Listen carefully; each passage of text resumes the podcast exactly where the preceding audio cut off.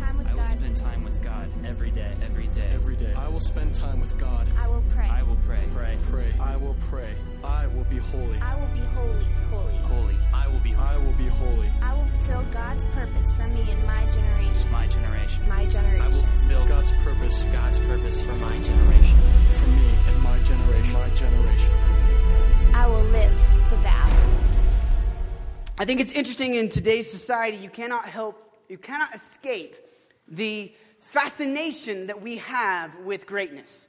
I mean, you cannot turn on your TV without seeing some lame reality TV show that is trying to find the next great singer or the next great uh, cook or the next great famous person who can dance or, you know, the next great scientist who works at a zoo or you know i mean there's we cannot help and you know there's there's all these tv is saturated with these shows of trying to find the next person to win the next thing to be the greatest at something or other and, and, and, for some reason all of us hate those shows and yet we cannot we, that we must watch them because they're still on every station all the time. So you say you hate it, but you must really secretly indulge in watching these horrible, you know, you maybe you want to see who's going to be the next greatest Paris Hilton's BFF or, you know, I don't know what it is that, that you like to, maybe you want to see who's going to be the great person to, you know, fall in love with Flavor Flav again. You know, I don't know what it is, but but we keep watching them for some reason. We're intoxicated with the idea of greatness. And we can't get away from it. But it seems that our, what, what we call greatness, our definition of greatness is a little bit off. I think any of you can, you know, talk to your grandparents and, and find a different way to define great than, than what you currently, than how we think of greatness in, in modern culture today. You know, I mean, I, I know that my grandpa, uh, he started at age 16 working at a Safeway sweeping the floors. He spent the rest of his life working his way up the chain until he ended as like the treasurer of, of his of his store. He worked his whole career at this one store and he went from he went from floor sweeper guy to dealing with all of their money.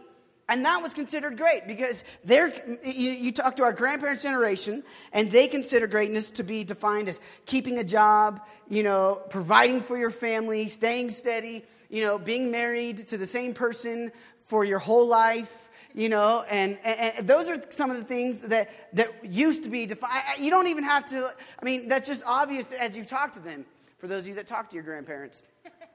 You know, and then our parents' generation, I think, I, I think started to change a little bit.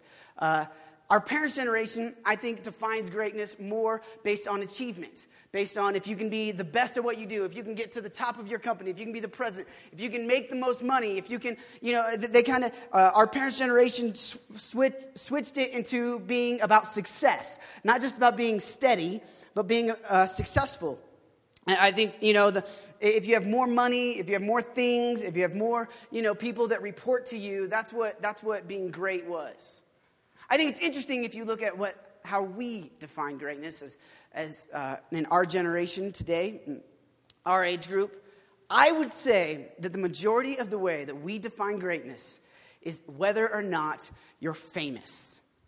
Our generation defines greatness based on fame. If I mean, because because it doesn't matter if you're good at anything, you can be famous and make a lot of money. You know, it doesn't matter if you are some you know dumb kid in high school that makes videos where you speed up your voice to sound like a squirrel and put them on YouTube, and two million people watch and think that you're famous. You know, Weezer will make a whole mu- music video about people that got famous off the internet. Like, we just, we love famous people. People get, people, we, we think people are great for the dumbest reasons. Do you know that I, I- I'm guilty of this. I think some people are great because of the way that they can throw a football. I mean, I know that is, that's really like a really big deal, you know, but like, I mean, like, I think some people, some people that we call great, we call Michael Jordan, we call Michael Jordan, what is, what is Michael Jordan? The GOAT. Anybody know what GOAT is? GOAT? Michael Jordan, the greatest of all time, right there, basketball. Michael Jordan, he's the goat of basketball, you know? Like, eh, eh, we, we, why? Because he can jump higher than any of us. That's pretty impressive, isn't it? Ooh, he can jump high. You know, like, I mean, what is, but, but we're so fascinated with fame and we give people this, this massive uh, following based on if they can sing really well. At least that's it. Well, whatever. You know, I mean, singing, they actually had to try to learn how. Some people, you know, they're just, they're just wealthy, so they're famous. Their parents were successful in their generation, so that means that they're famous. And we think that they get, they get all sorts of attention, you know. I mean, we, we, give, we give actors and actresses all sorts of attention. Why? Because they can pretend to be somebody else. You all do that every day. You know, I mean, I, so, but, but our generation, we are so fascinated with fame. We're so fascinated with this idea of, of just getting to be known. I, I think if you look out, like it just, it plagues, uh, it's all over the place.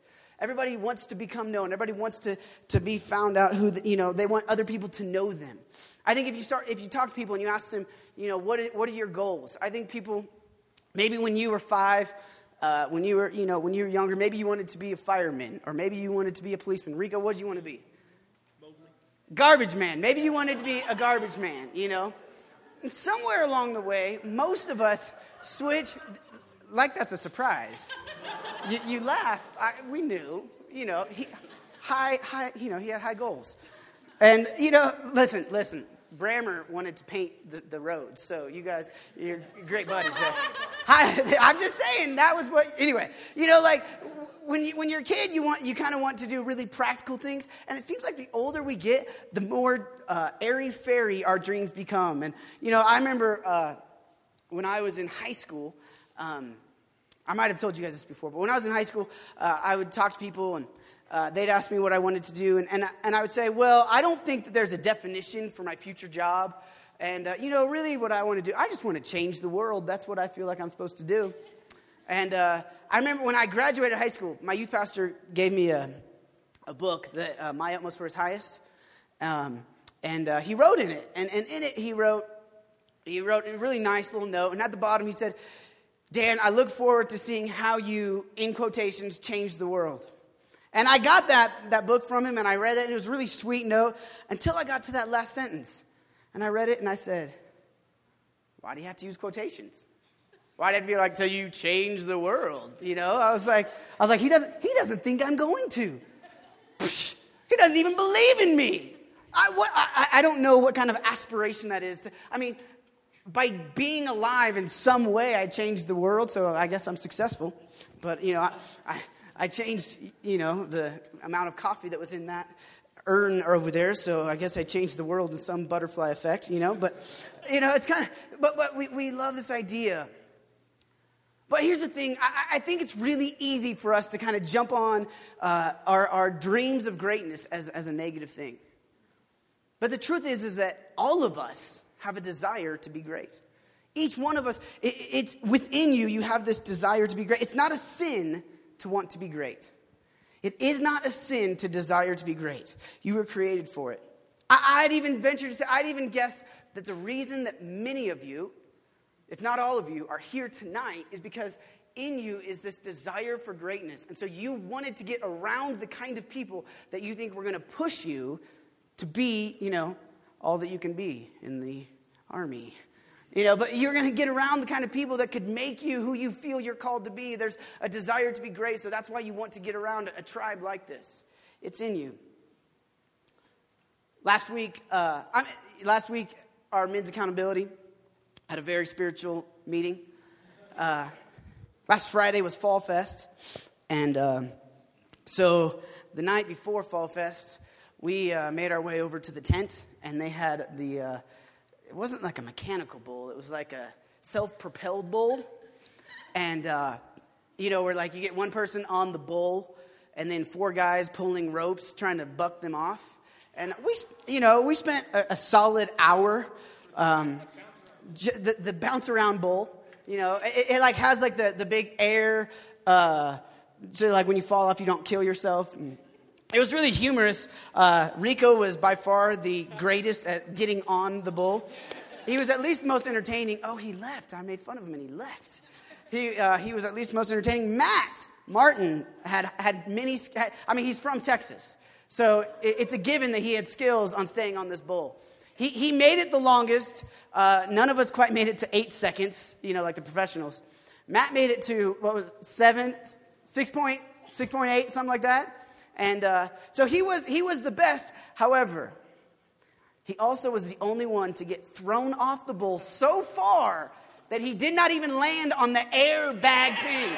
He landed on the floor on his tailbone. It still hurts. So, uh, so it was kind of a, a win lose situation for him there. But so we did this, and we had, we had a great time. But eventually, I mean, you know, you just you, you start throwing people off this bull for a while. It's fun, and eventually, kind of you know you kind of get tired, and you know, riding a fake bull for four seconds at a time, it's more tiring than you would think. And uh, it's a great ab workout. I mean, not that we needed it, but, you know. And so, uh, so eventually we're kind of all, it's kind of, you can tell it's starting to taper down a little bit. And then there were some words that were uttered. And these were the words King of the Bull.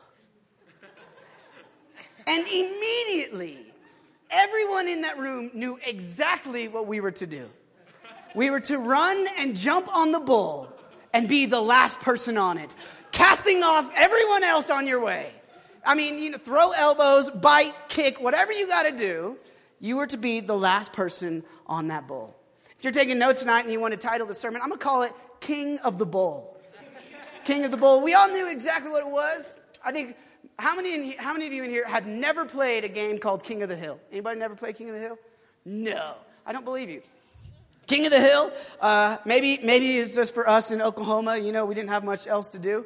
Uh, but, you know, growing up, you, you, you would basically, you have a group of people with nothing better to do and a mound of something. And so uh, you just, what you do is you all try to get to the top, and you try to be the one at the top, and everybody's trying to push you off the top. And I mean, we use hay, we would use dirt. Uh, I remember one time we used a picnic table at a park, you know, like whatever you got to use. But it's just, it's, it's a real simple game. You can play it later tonight if you want. But it's just a game about shoving other people aside so that you can be on top. And, uh, and so, so, you know, we grew up playing this. And for those of you that haven't ever played this, first off, I don't believe you. But secondly, you need to play tonight. We need to set up a game. This is a game you need to experience. But, uh, this go, and it's just this, it's this weird thing. You don't really have to teach people how to play the game. You say, we're playing King of the Hill, and if they don't already know how to play, they quickly catch on. It's not hard to find out, oh, it's my job to go push that person off onto their back so that they have to maybe go to the hospital, but at least I'm on top of the hill, you know? you know, like it's not that hard to figure out. And here's the thing you start to build alliances and you start to build teams and you're like hey if you can keep them off and you know whatever. And everybody thinks that they have a team going and, and until you get to the top. And once you're at the top all of a sudden the team that helped you get there they don't care about you because they're coming to push you off. And you're like but you're my team. And they're like bam i don't care you know? And it's kind of this all for one no opposite of that. It's kind of this all against one mentality. I think it's interesting that, that we as children play that game, I think it seems to be something in each of us this untaught desire to want to be on top. This untaught, desi- untaught desire to want to be first. This untaught desire to want to be great. And, and like I said, I don't think it is a sin. I do think it is God given. I think sometimes, though, for many of us, we go throughout our entire life playing some form of King of the Hill. We're playing some form of trying to push other people down so that we can be on top. We're trying to shut other people up so that our voice can be heard. We're trying to make other people look dumb so that we look good. We're, whatever it is, we're, we're, we're, trying to get because we want to be on top. We want to be known as the king of the, of the bull, if you will. And, uh, but, but I, I don't know that it's all bad. You know, I read earlier where, where Jesus' disciples asked him, Jesus, you know, who is going to be the greatest in the kingdom of heaven? I mean, these guys hang out with Jesus. These guys spend time with him. They know him, they know his tendencies. Um, if I were them, I would try to ask questions that make me look good, you know, like in front of, you know, the Messiah. I would want him to think I was a pretty smart guy.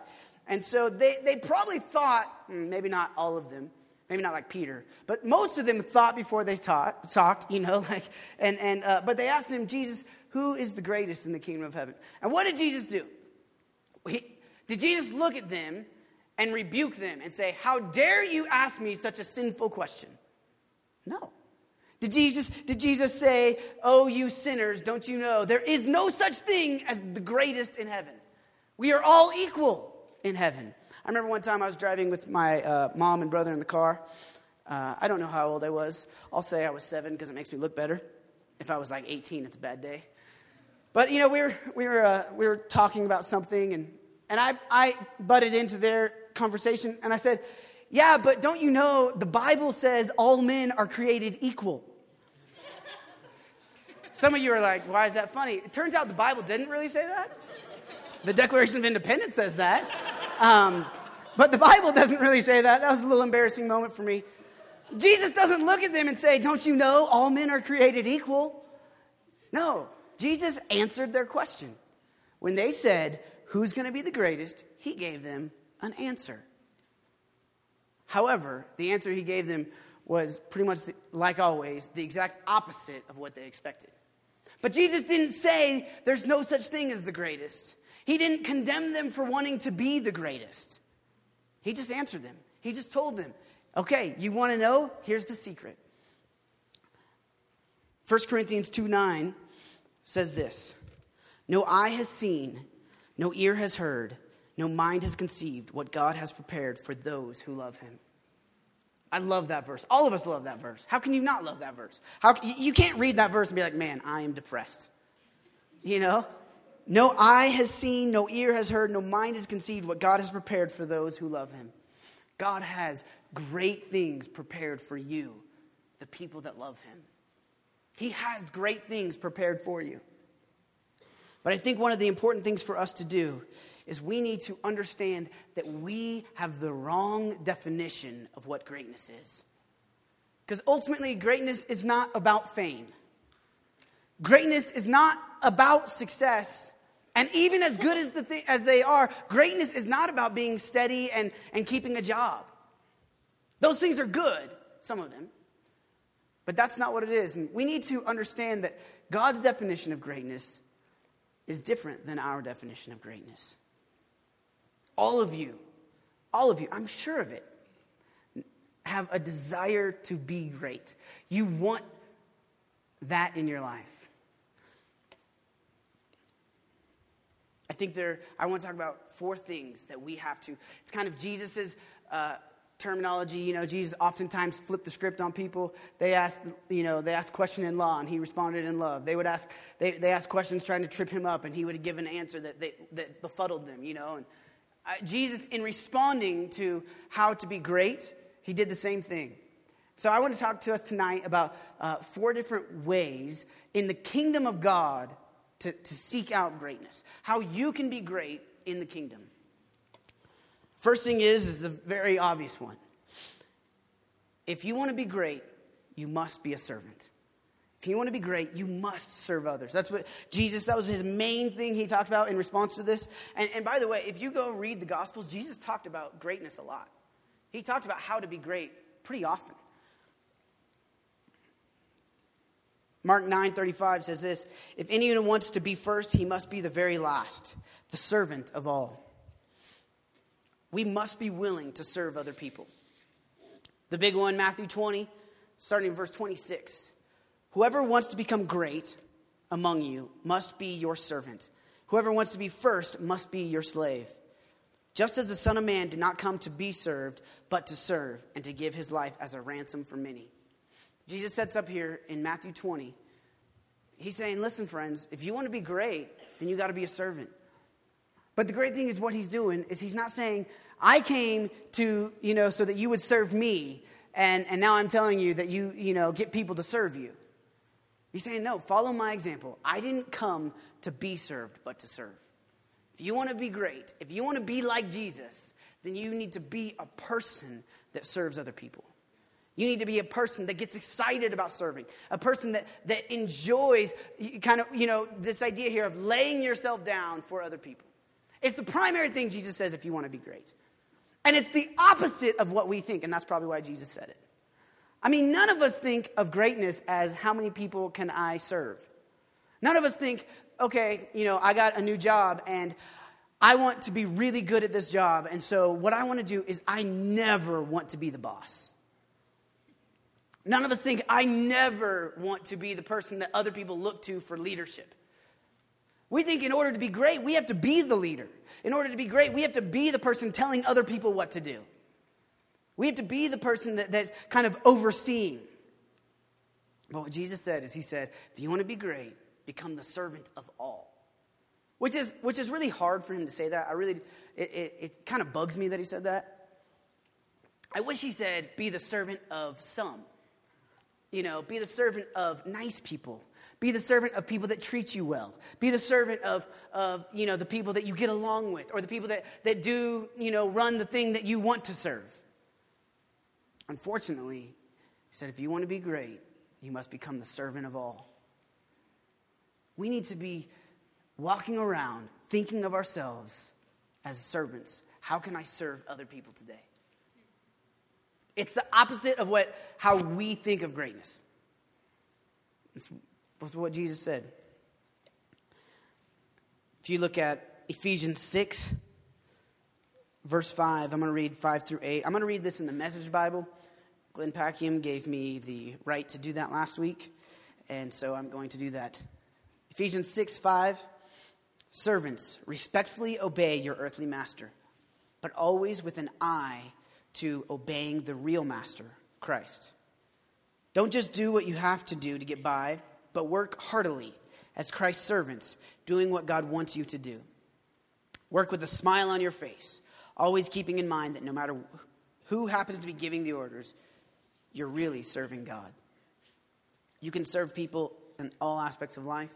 You can serve people as um, when you're at work and you really dislike your boss, or if you have a table that doesn't tip well or that is rude to you, or if you have whatever it may be, you have the choice in that moment to serve people, but ultimately what you're doing is you're serving God.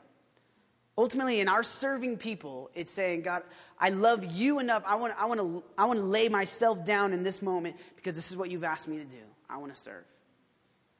You know, it's funny, Austin, you know, talking tonight about, uh, you know, about these prayer teams for the prayer meetings.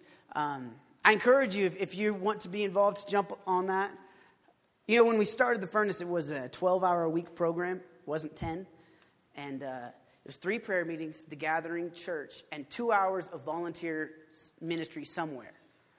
And, uh, and so, at our core, at our heart, that we want to be a people that, is, that, are, that are serving other people.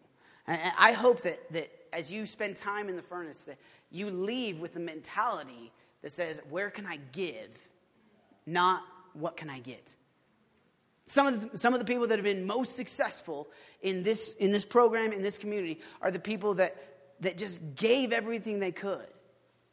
and didn't ask for anything back, but in so doing, I believe they're some of the people that I've seen the most growth in, that I've seen God shape and mold the most, the people that, the people that were willing to, to pour themselves out. And this isn't some pitch to try to get you involved here.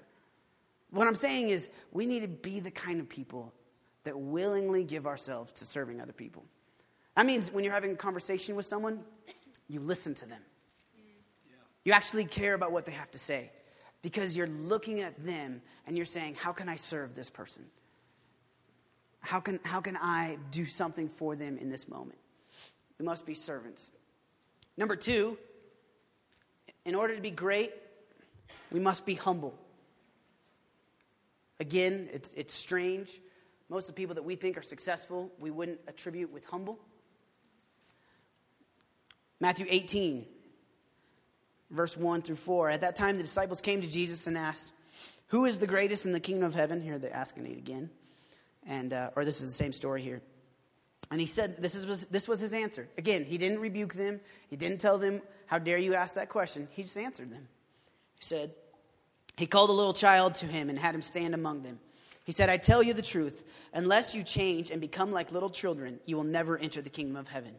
Therefore, whoever humbles himself like this child is the greatest in the kingdom of heaven. Humble people. That's what we need to be.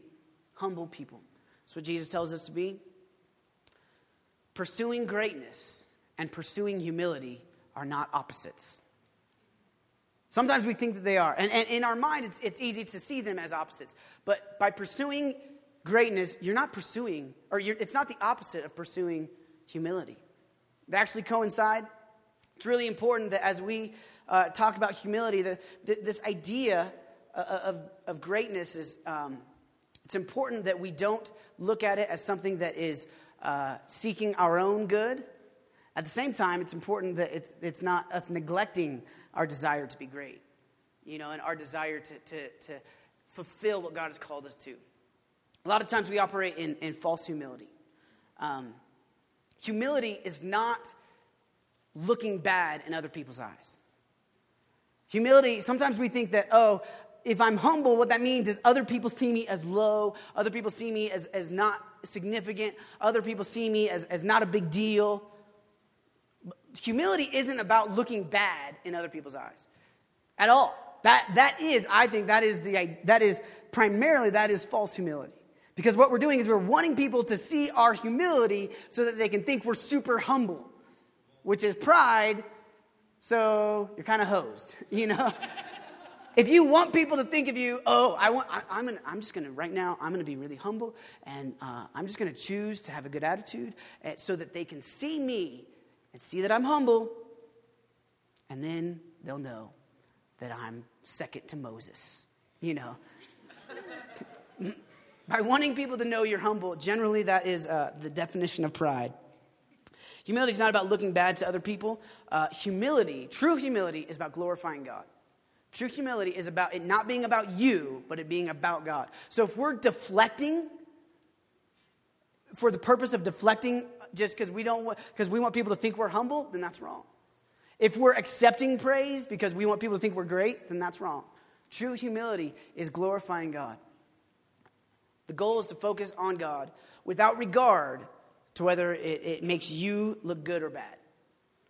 It doesn't matter if you look good or bad. True humility is about making God look great. Does that make sense? Sometimes we operate in this, that we, we think that I can't really strive for greatness because I'm supposed to be humble. They don't, they don't, they're not, they're not opposites. You, can, you, you seek after greatness, and, and, and what that is, is being humble and glorifying God. Second thing, though, is that it's, you can't be self promoting.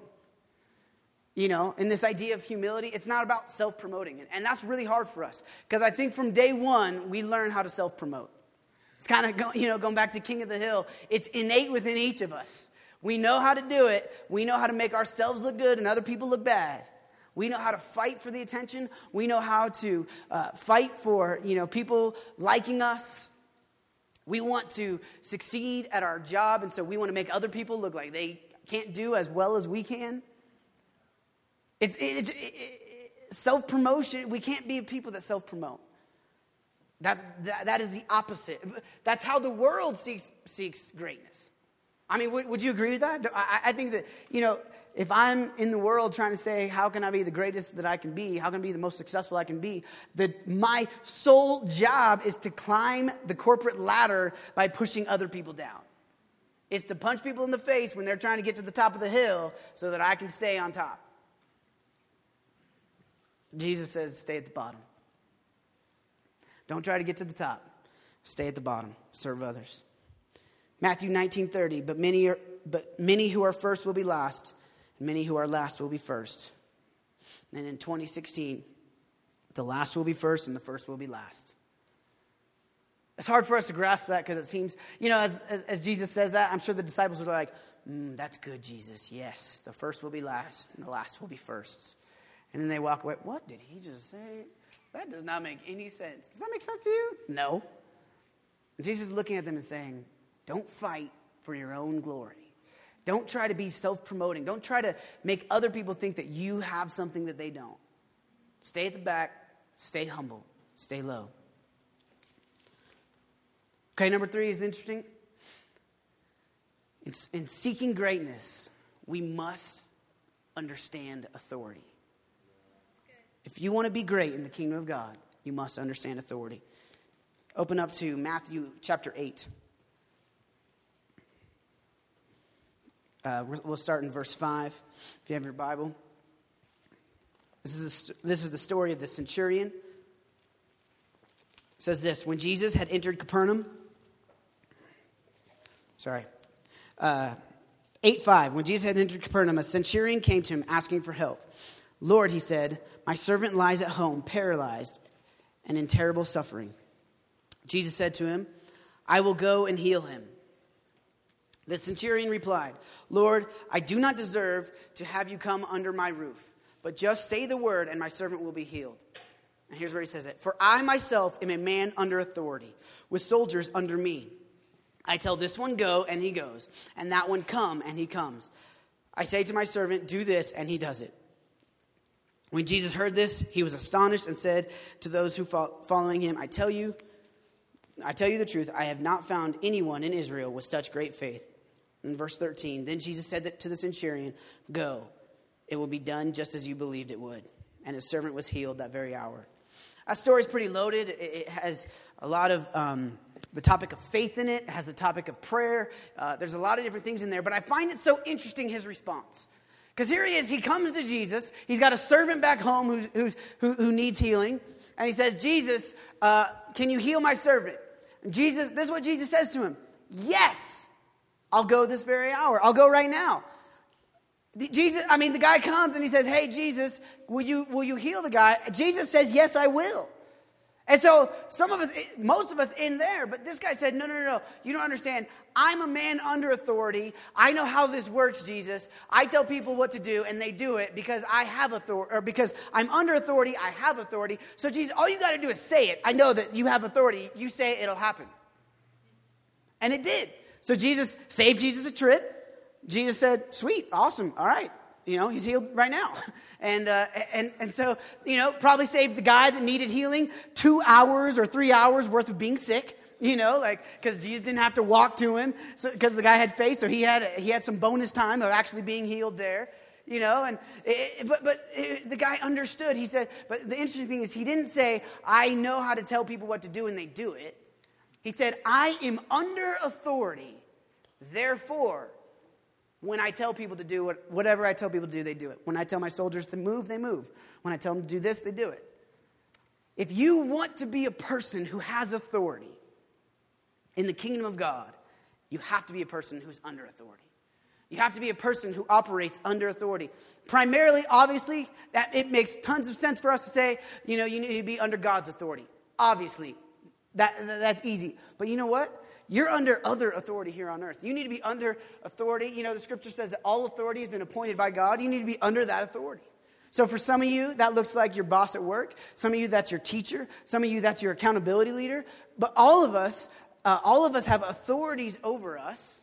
And what we have to do is we have to submit to those authorities in order to be able, for God to be able to trust us with authority.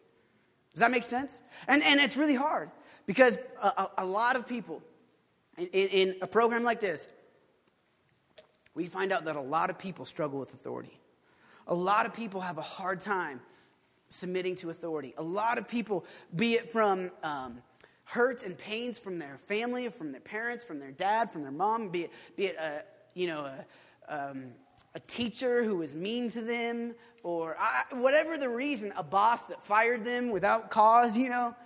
Uh, there's a lot, uh, most of us, I would say, at some level don't like being told what to do. Uh, Do you agree with that? I generally, most of us don't like being told what to do, and that's what we think of authority. We think authority tells me what to do. You know?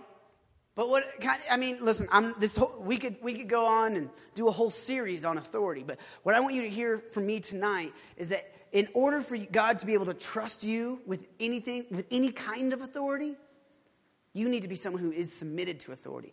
You need to have leaders over you and you need to submit to them. You need to, you need to operate under their authority and under God's authority. Now, obviously, if, if, if uh, they're telling you to do something that is unscriptural, then, then, that's, you know, then you need to follow God, not man. But for the most part, you know, like your accountability leaders, I think most of them probably are not telling you to do very many things that are against the scripture. I mean, some of them maybe sometimes, but that's just because, you know, sometimes Matt is a little heretical and, uh, and he doesn't mean to be. I'm just, I'm just joking. You know, but the truth is, is that, that all of us, i- i- whenever you're put in authority, it starts to, under authority, it starts to squeeze you. And it starts to, it starts to be kind of hard. And, and, and all of a sudden, you know, most of you are between 18 and 25.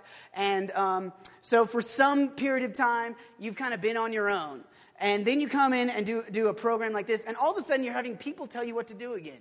I moved out of, of my parents' house that's actually not true. Uh, my parents moved out of my house when I was 18. Anybody, you guys, you know how like people are all excited to leave home? I was graduating high school and um, I had planned to live at home and, and save money by living at home and commuting to school. And then, like, the day after I graduated, my parents picked up and moved. And uh, so there I was stuck in a city that I hadn't lived in very long. I was like, oh, my home left me. But, um, you know, we, we, most of you have been on your own for a little while. You haven't had a curfew. You haven't had people telling you what to do. You've got to live your own life. And then all of a sudden you do something like this, and you have people who are, be it, be it the furnace or be it going to, just going to church where you have pastors or, or spiritual leaders of some kind informing you how they think you should live. It's hard. We don't like it, we buck up against it. I think the Bible makes it clear that we have authority if we can operate under that authority. I think that's really important for all of us to hear, for all of us to, to understand. That's number three is we must understand authority. And then number four. Number four is we must persevere. We must persevere. Life's not easy and it's not fast. People say that life is short. That's probably true in the long term of eternity. But for most of us, we got a lot more time left as far as our grid is. And, um, you know, when you think of you're 21 right now, in nine years, you're going to be 30. That's crazy.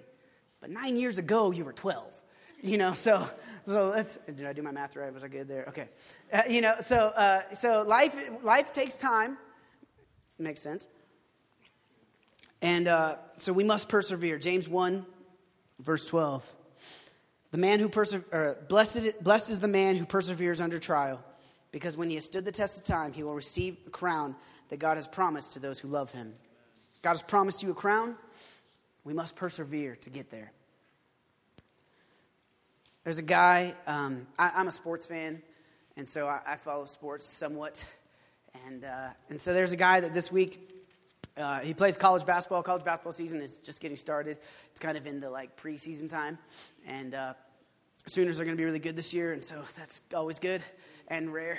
But uh, so um, it's like happens like once every 10 years. Anyway, you don't care. Uh, so, uh, so there's this guy that this, this past week, um, was a big deal, a big moment in his life. He, he's a basketball player, and what his story is basically that he played basketball at one school, and um, he got kicked off that team because he played a prank on his coach. And apparently, the coach didn't like the prank that he, that he played on him, kicked him off the team. And uh, he, he, he, to the, you know, like he says that he didn't do it, but he got blamed for it. So he got kicked off the team. Um, so what he did is he, he decided that he would apply at another college. And uh, this past week, he actually he, he applied. He got accepted to another college, tried out for the basketball team, made the basketball team, and then uh, but he's not very good apparently. And so uh, he, he kind of rides the pine a little bit, but he got in, and uh, th- his team was blowing out the other team. He got in and was able to uh, make, get fouled and make a couple free throws, got his name in the book. It's down. He, he says, Look at me. You know, I, I was able to do it. And it's a cool story of like kind of overcoming. And he, he, feel, he felt like he was dismissed from his team improperly. Um, but he didn't, he didn't stop there and just say, well, that's lame. My, you know, I guess I'm never going to play basketball again. He decided to uh, go ahead and, and try out at another school. That's an interesting story. I, I like those stories. Those stories happen all the time. The difference with this story is that he got kicked off his school or kicked off his team in the 50s. He's 72 years old this week playing college basketball. I mean, it's some podunk school in Kentucky. Made it on his basketball team, on his college basketball team at 72 years old. Got in a game, got fouled, scored two points. I love that. That is so awesome. I, I, I don't even know what I would do. I mean, I, I, would, I wouldn't know how to play pickup ball against a 72 year old, you know? But I, I think that's such a cool story for us as, as we think of our life. A lot of us think at age 22, 23, oh, I'm off track of where I feel like God's called me to be, and you know my, my life is veered off, and I don't know if it's ever going to get you know back on track. A lot of us, you know, as, as you go through life, there's different things that happen to you. There's pain, there's frustrations. It's just the way life is. Sometimes things aren't going to turn out the way you think they are. Some of you may feel like you got kicked off your team, you know, and, and you didn't deserve it. But I look at this guy who relentlessly 72 years old, decides to go back to school and play basketball. And I, I don't even know what it takes to be 72. It's, it's, it's cool enough that he even decided to go back to school. But then to think the audacity of t- trying out for the basketball team, I mean, the audacity of that is crazy. And then to make it, I'm sure the coach just felt bad for him. You know, he's like, this old man, like, I gotta let him in. Don't be discouraged when life doesn't go the way you think it should. Life takes time. We go through trials, we, we have to persevere through things. But the man who perseveres under trial is blessed. When he has stood the test, he will receive the crown that God has promised him, those that love him. If you're the kind of person that loves him, if, here's what's in that verse. If you love God, trials are going to come. But blessed are you when you persevere. You will receive the crown. I love in Revelation where it talks about casting our crowns down before him. I just think as, as we, eh, that, that picture in my mind is just, you know, it's our desire on earth to gain as many crowns as possible. Why? So that in heaven we can be great? No, that we can have one more crown to throw down before Him and worship God. It's not that you want to be great because you want to achieve or because you want to be successful. It comes out of a motivation. If I can have one more crown to throw before Him, ashes, the crowns of this life, He will crown you if you persevere. Again, no eye has seen, no ear has heard no mind has conceived what God has prepared for those who love him. Paul talks about this in Philippians. Paul gives a long list of what he did and did not do. And uh, it's, it's kind of a, it's in Philippians 2, and he's kind of given a, a laundry list of his great successes. This is what he says He says, If anyone else thinks he has reason to be confident in the flesh, I have more. Now I know I said be humble, but Paul here was um, I'll trust him. So, if anyone thinks he has reason to be confident in the flesh, I have more. Circumcised on the eighth day of the people of Israel, of the tribe of Benjamin, a Hebrew of Hebrews, in regard to the law of Pharisee. As for zeal, persecuting the church. As for legalistic righteousness, faultless. So here's Paul, and he's looking at his culture. He's looking at what they call successful, what they call great. And he's saying, if you think you have reason to boast, I got more. Let me tell you all the things that I achieved. Let me tell you all the greatness that I achieved. Then he says this wonderful thing. But whatever was to my profit, I now consider loss for the sake of Christ. What is more, I consider everything a loss compared to the surpassing greatness of knowing Christ Jesus, my Lord, for whose sake I have lost all things. I consider them rubbish that I may gain Christ. All the greatness that we may, may strive for is nothing compared to knowing Christ. It's nothing. I think we have a wrong perspective, even in our Christian world, of what greatness is. My, my, one of my favorite stories of looking at how God chooses people and how God defines people is the story of uh, David in the Old Testament. I, I, I mean, he's written about you know so much of the Old Testament. He's written about in the New Testament. This, this is obviously a man that's a hero of the faith, you know. Uh, but how he started out was interesting. He started out a shepherd boy on the side of a hill singing songs to sheep. He, had, he apparently had no friends because he would just sit out, you know, all day and sing about bears and tigers and, you know, make up songs. And Samuel is told to go anoint Jesse's son, son the next, next king. And uh, he doesn't want to go because he says, Surely Saul will kill me, God says, I'll take care of it. You just go and fill, you know, fill up, get the oil, and go, uh, go anoint the next king. So he goes to Jesse's house, and he looks at his sons, and he says, Bring out your sons, and uh, I'm going to anoint the next king. So Jesse says, Round them up, boys. This is a good day for our family. They go and they stand there, and he goes to the, the oldest. He looks at him. He's tall, he's handsome, he's athletic, he's kingly. And God says, No. So that's lame for that guy. He goes to the next one. Same thing. No. To the next one. No, no, no. All the way down, Jesse's, Jesse's looked at all Jesse's, or sorry, Samuel's looked at all Jesse's sons. He says, Is there no one else? Well, that's actually a gladiator. He says, He says, Is there, is, he said, Do you have any more sons? I, I bet you that Samuel was the first to say, Is there no one else? But, uh, so, um, he looks at all of them and he says, Do you have any other sons? Jesse, you know, well, yeah, but I mean, he's nobody. You know, he's, he's our shepherd boy, son. And, well, go get him. So he goes and he grabs David. They bring David. We all know the rest of the story. Interesting, though, 1 Samuel 16, verse 7. But the Lord said to Samuel, This is when Samuel is looking at David's brothers. Do not consider his appearance or height.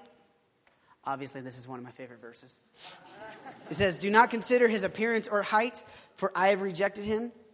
The Lord does not look at things man looks at. Man looks at the outward appearance, but the Lord looks at the heart. Man looks at the outward appearance, but the Lord looks at the heart. Your greatness has nothing to do with your accomplishments. Whether or not you're great in the eyes of God has nothing to do with how successful other people think you are. It has nothing to do with how other people view you. The Bible talks a lot about the fear of the Lord, and a lot of us operate in the fear of man. We care so much about what other people think. We want other people to think we're successful. We want other people to think that we're, we're good at what we do. God says, I don't look at the outward appearance, I look at the heart. God sees and cares about the quality of your heart. He cares about your motives. Do you know that you can serve your face off, and if you have wrong motives, it's wrong? You know that you can look as humble as you want to be, but if you're not really humble, then it's wrong. You can look like you're operating under authority, but if you have if you have a bad attitude towards your authority, it's wrong. You see what I'm saying? All these things, very, these things that even in, in what we're talking about tonight, these things that we need to do in order to, receive, to, to, to be great are nothing if your heart is wrong. Our hearts have to be right. God looks at our hearts. He defines whether we're successful or not based on how much we have cultivated a heart after him. The Bible says that David was a man after God's own heart. A man after God's own heart. Look at what David did. David achieved some great things. King of Israel, that's a pretty big deal. You know, Saul has killed his thousands, but David has ten thousands. That's a good song to have sung about you. You know, he's probably, you know, obviously pretty good musician.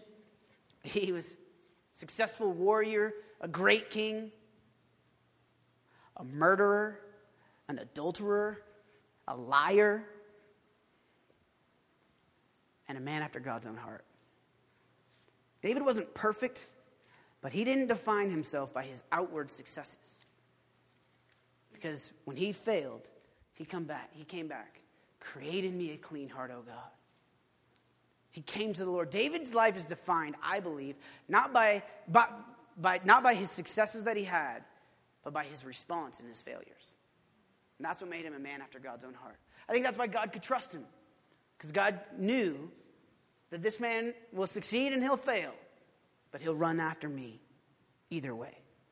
Friends, I'm telling you tonight, you're going to succeed in life and you're going to fail. What matters is how you respond. What matters is do you have a heart that runs to God or away from God? And don't get me wrong, our actions do matter. What you do in life does matter. You know, like what we do with what God's given us, that, that does matter. Jesus makes that very clear through his parables. You know, the parable of the talents. Like, don't go and bury what Jesus has given you and think that you're good. It matters what you do. Our actions do matter. But those are secondary to your heart. If your heart is wrong, then the root system is wrong. The whole tree is going to die. We need to make sure that our hearts are right before the Lord that we have good motives for why we desire this. This question that disciples ask, I think, is a question that we all sometimes ask God, how can I be great? Man looks at outward successes, but God looks at our heart. In the end, large ministries, successful businesses, fame, fortunes, those aren't indicators of greatness in the kingdom of God. They might be about greatness on earth but not in the kingdom. In the kingdom, how many people are you serving?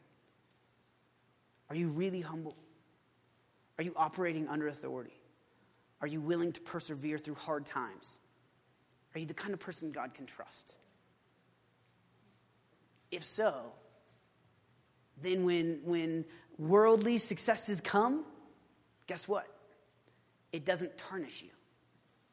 If you're this kind of person that Jesus describes, then when, when, when earthly successes come, you're not, you're not tarnished in a way that you'll react sinfully. He can trust you. Jay, you want to run up here real quick? I think all of us tonight have desires and hopes and dreams. I hope you do. I, I, if you don't, then we need to pray with you. I hope that God has spoken things over your life and that you believe them. I hope you, you believe that God wants to use you in mighty and powerful ways because it's true. God wants to crown you.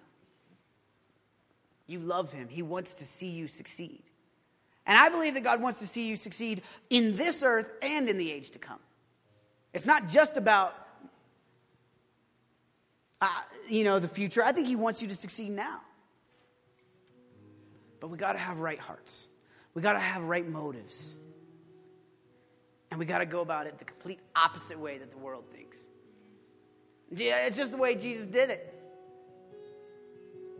You know, most of us have heard, but, you know, kind of the way the world looks at success is, you know, a pyramid style where you're climbing to the top, and the closer to the top you get, the better.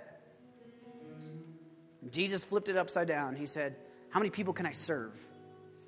The more people I can serve, the greater the ministry. It doesn't do much good to get a lot of people underneath you. But if you can get more and more people above you, then you will actually have more and more influence. If you want to just close your eyes with me tonight, I want you just to pray for a little bit. What has God called you to do?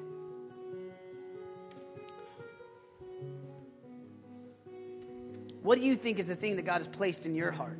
The dream He's placed in you. I think God wants you to dream big.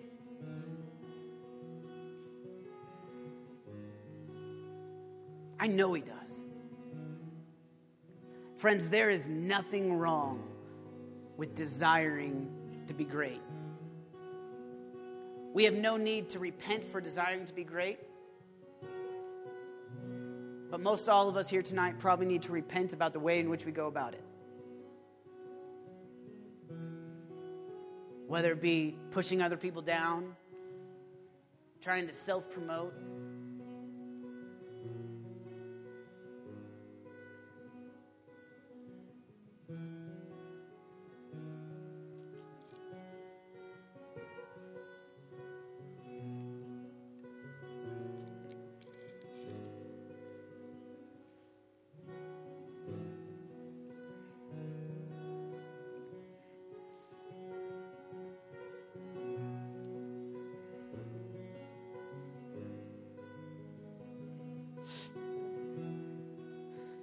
around this community very long, you've probably heard David say pretty often that the people that are great in the kingdom of heaven, when we get there, may or may not be the people with successful ministries here on earth. We're going to see a lot of grandmas with many crowns that stayed faithful all of their life. A lot of businessmen who refused to give in to the pressures of the world, who sought righteousness and holiness.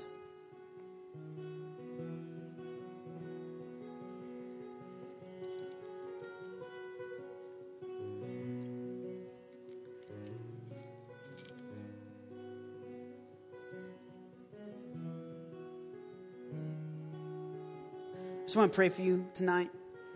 And um,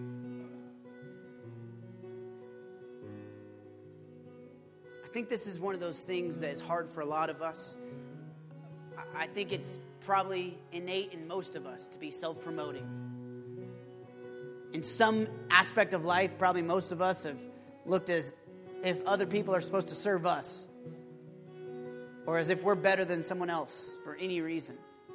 Many of us have probably wanted to give up because we're tired of life and we feel like it's too difficult.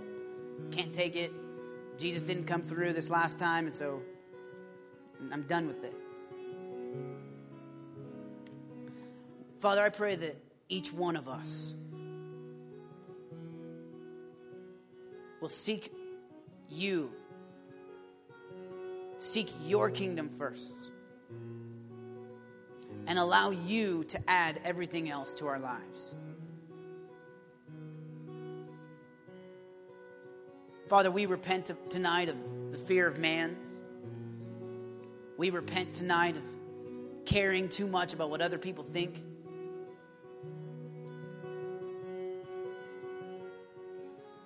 Father, we repent of the sin of comparison. comparing ourselves to other people and whether or not we're better or whether or not we're more successful.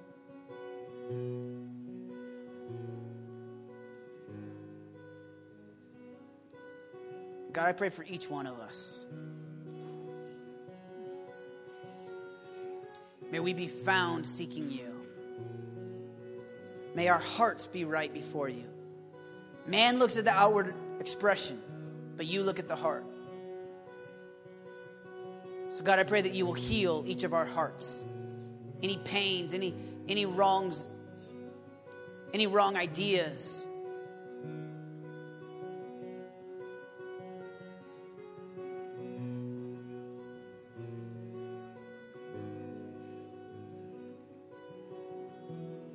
God, I pray that you will place a vision in each one of my friends' hearts tonight for what you've called them to be. May they dream big in you. But may it be for your glory, not their own. May it be for your success, not their own. May it be to make you famous, not themselves. That's our cry, Jesus. I pray for greater humility, true humility, glorifying you. We love you, Jesus.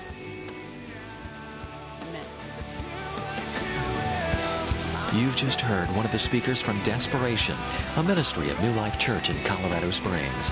For more information on becoming a Desperation intern, attending one of our conferences, or joining the Desperation National Network for local churches, visit us at desperationonline.com.